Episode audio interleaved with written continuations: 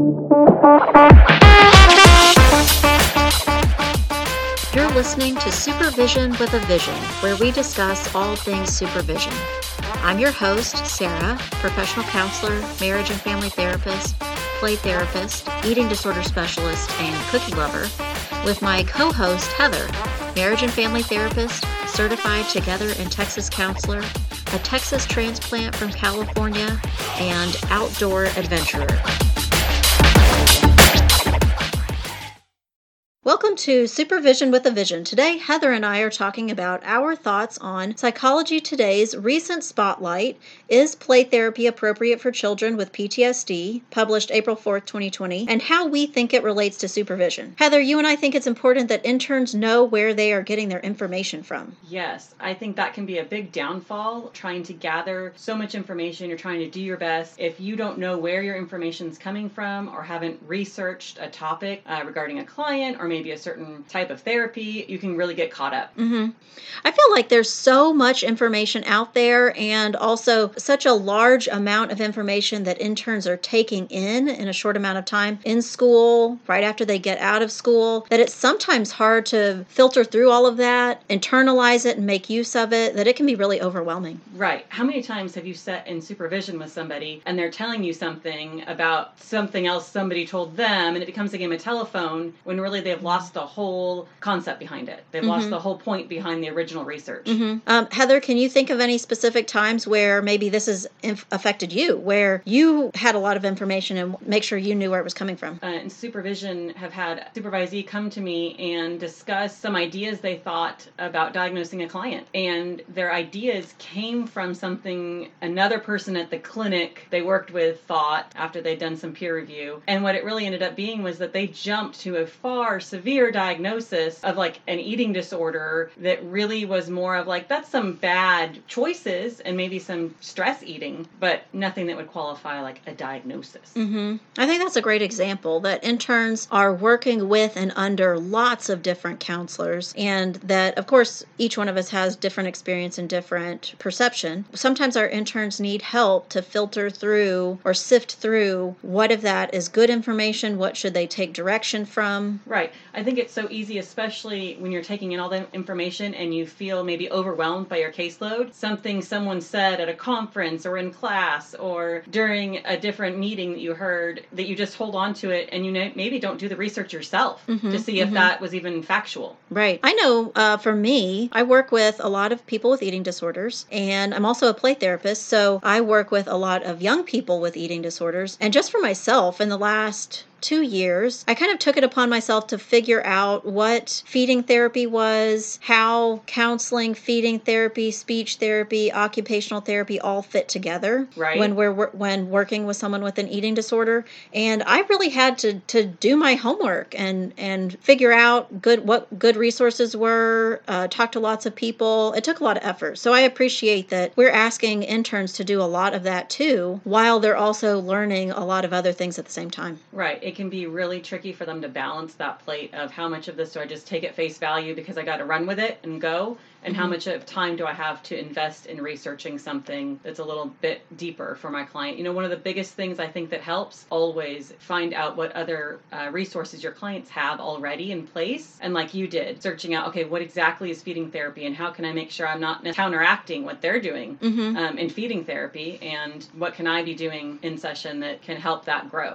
Um, Heather, I don't know. This feels recent to me, but maybe it's not all that new. Um, I think that some another challenge that interns have recently is all of the available continuing education opportunities. Some of them online, some of them in person. All the many, many new credentials that are out there that you can earn if you go Right. to the CEU and pay the money. I think it's hard to sift through what of those are quality opportunities and which ones are not where you want to take your direction from. And sometimes you won't know until you've been to one put on by that group. You Mhm. won't know until you've been to one, but you can ask around. Right. Um, just recently, I talked to uh, a couple of my interns about this and, and suggested that they research the person that's presenting, look back at their credentials and experience and education to find out is this the type of experience that I want to learn from? Right. And often I've decided to go to different continuing education based on who's presenting, yes, but then their credentials and are they still relevant? Because they could be presenting on something that is a 20 year old theory. And if they're not current with new times and they haven't continued to progress and change their mindset, then you probably aren't going to find it beneficial. hmm I think this relates to our article that we're discussing because uh, the article was written on play therapy for children with PTSD, written by a medical doctor. Right. Which is curious. Not that they couldn't have knowledge, hmm just isn't necessarily experiential. Right. I think it, it makes me want to find out more. It makes me want to research and find out what experience this person has that's relatable to play therapy, children, PTSD, um, it, what, while I'm also paying attention to what his opinion is. Right. That brings us to uh, we also, Heather, you and I believe that it's important that interns know the climate. Absolutely. What do you think that means? I think it's important for interns to almost just taking the temperature. It's knowing what some of the hot topics are, culturally relevant topics. Um, I think that throughout the history of psychotherapy, there have been lots of times where people jumped on a bandwagon Right. and went with it for a while, um, and times where I think it's important to know kind of the trajectory or the history of our profession and know where some of our values came from, um, where some of the initiatives have come from. Mhm.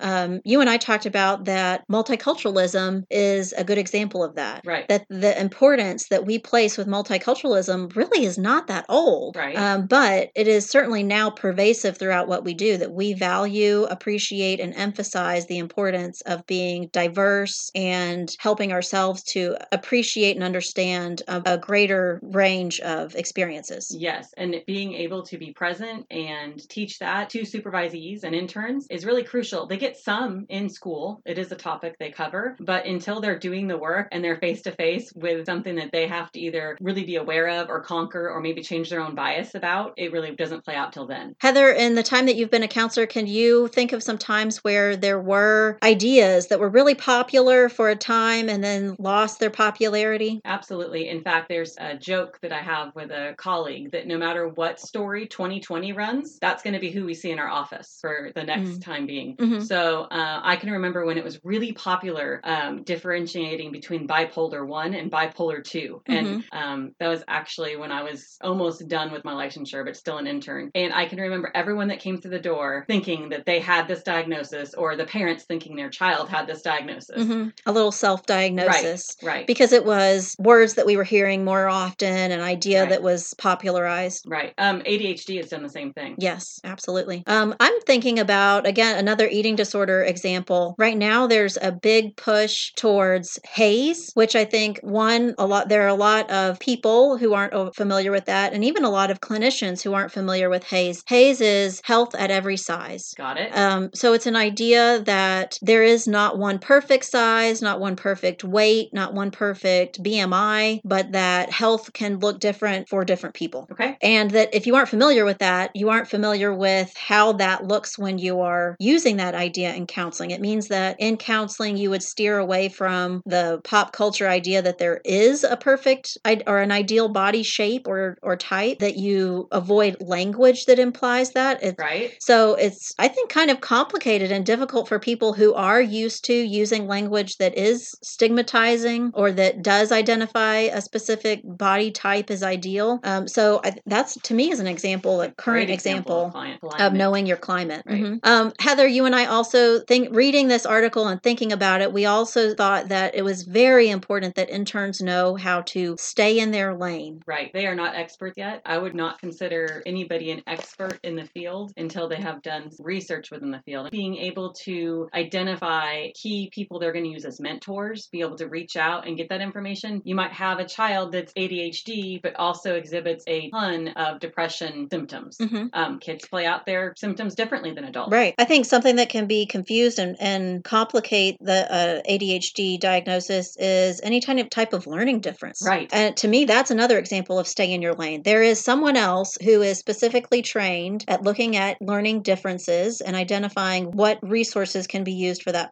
person. And that might not be me. And it's important to help our interns and supervisees understand that's actually a great skill to have. That's a good skill to be able to say, oh, that's not my thing, but who's the diagnostician at your campus that can help with this? Right. Who's the skills person that's going to assess this Mhm. in person? Um, this stay in your lane also makes me think about all of the great treatment teams I've been involved in and all of the crappy treatment teams I've been involved in too. But um, and the treatment teams that I really loved and I thought worked well, there were a mix of backgrounds Right. doctors, nurses, counselors, hands on people, social workers that came together and brought all of that experience together to really problem solve, create a solution that would work best for a client. right. Um, and I loved when we didn't all agree every Right. single time. And that was because all of our backgrounds were different and we were bringing different perspectives. But I think it challenges each one of us and helps us to look at things in a different way. Um, and it also means that I can do my job, you can do your job. When we don't overlap, we actually help each other the best. Like, Right. I'm going to do what I'm responsible for, you're going to do what you're responsible for. Right. And I think there's been plenty of times I've sat in what whether it's on a individual education plan or a 504 meeting there as ears and I've gathered so much more information about the client's total world, their total um, universe to go, oh, well now I know exactly why they do this problematic behavior because I'm able to step back and see some of the puzzle pieces put together. Heather, can you think of a time where you had maybe you saw this clearly? Staying in your lane was so important in one of your work experiences. I can think of a time when I worked for an agency that there was lots of different parts of this agency. So some people work in more the foster care side of things, some people worked in spiritual and religious side of things. Those can become convoluted pretty quick. When we all at an agency are working for a common good, it's really hard to uh, for me it was hard at the time to find the voice to say, "Uh-uh, that's not what you get to have an opinion about." Mm-hmm. um, what I do in the counseling office is separate Mhm. from what you might do as a social worker to support the family Right. or what who might guide them in Yeah. religion. I think that's such a good example because I think we have a lot of interns who are need to feel like they can be empowered to say, "This is what I do. This is what I'm an expert at. This is what my training's in. Right. Let me do that." Right. I think that's so important. Yeah. Um, I can think of a ti- a couple of my work experiences where I really wanted to go outside of my lane and do something for someone, but through the experience, it helped me to see that by staying in my lane, I did the best work that I could do. One of my internship sites when I was still in school was at a large homeless shelter. Oh wow. And it was hard. I remember the orientation the very first day, and they said things like, absolutely do not give people rides, absolutely do not give people money, absolutely do not give somebody anything, really. Right. Because there was a, there are ways for them to get that, those resources if they needed them, and they needed those people to access resources in the way that they could account for it, understand what the need was. And at first, it was really hard. I bet. I wanted to give people a ride down the street. Why can't I give them a ride down the street? I'm going that way anyway. Right. Or why can't I give them like my hand me down clothes that don't fit anymore that would perfectly fit their teenage daughter? Right. That would what how helpful would that be? So it was really tough, but through that work experience I really saw what that meant, why it was important. It's something I still apply now. Mhm. I can't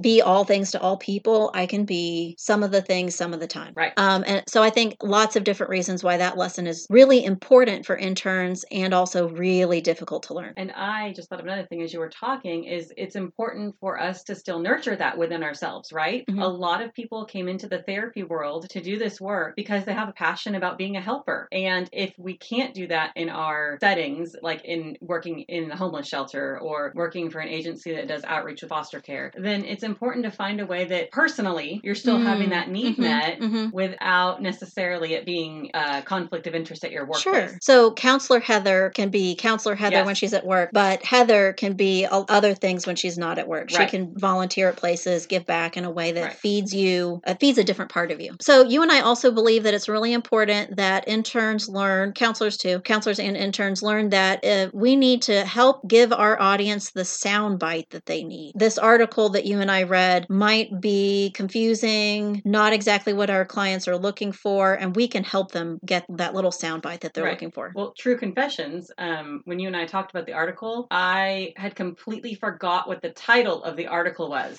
and I was so caught up in the kind of debate that was happening and trying to follow the author's uh, purpose, really. That when I went back to the original, what was the title of the article? Is play therapy appropriate for children with PTSD?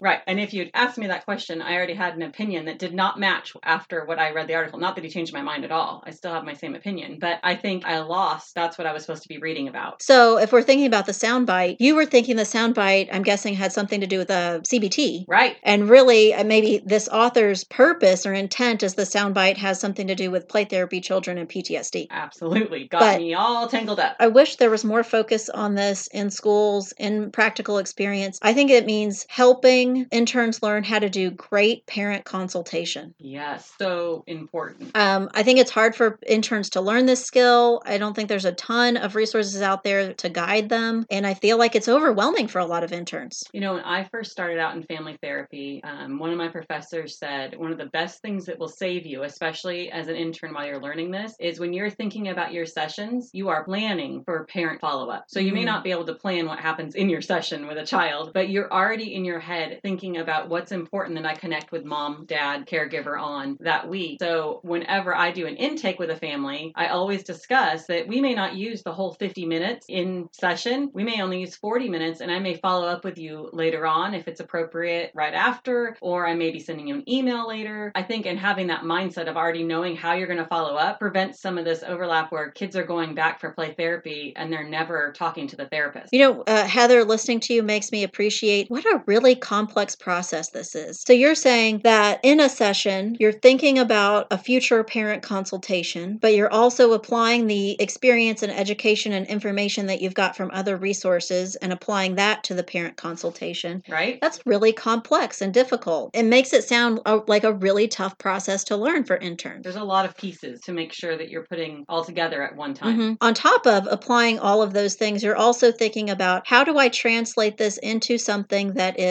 applicable, purposeful, useful to my audience? Uh, that's a challenge. Right, a big one. And and I think you can be caught off track if you don't know where you're inf- you're getting your information from, if you haven't thought about the climate of counseling, and if you're having difficulty staying in your lane, if you're kind of jumping over and talking about medication stuff Right. or uh, learning disabilities, things like that, that, that it makes this process even more challenging. Right. And all the while, we're teaching also don't avoid those topics. You need to know what medications your clients Mhm. are. Don't avoid talking about something else traumatic that happened in the family, Right. but know where you're supposed to be. Yeah. So I think then the challenge of the supervisor is to help an intern take this step by step, bit by bit, and make this a process that they can master, feel confident with, and make useful when they are talking to parents or clients. Right. A lot of working parts. Yes. Yeah. Well, thanks, guys, for joining us on Supervision with a Vision today. I hope that we sparked some conversation. See you next time.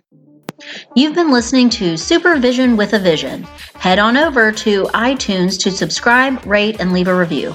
Be sure to check us out on Facebook and Instagram at Therapy Academy to join the conversation and get show notes. We'll be back next week with more Supervision with a Vision.